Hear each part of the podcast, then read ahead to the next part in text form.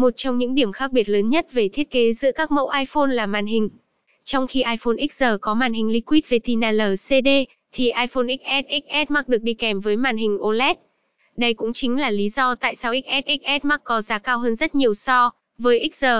Vậy thì điều khác biệt nằm ở đâu?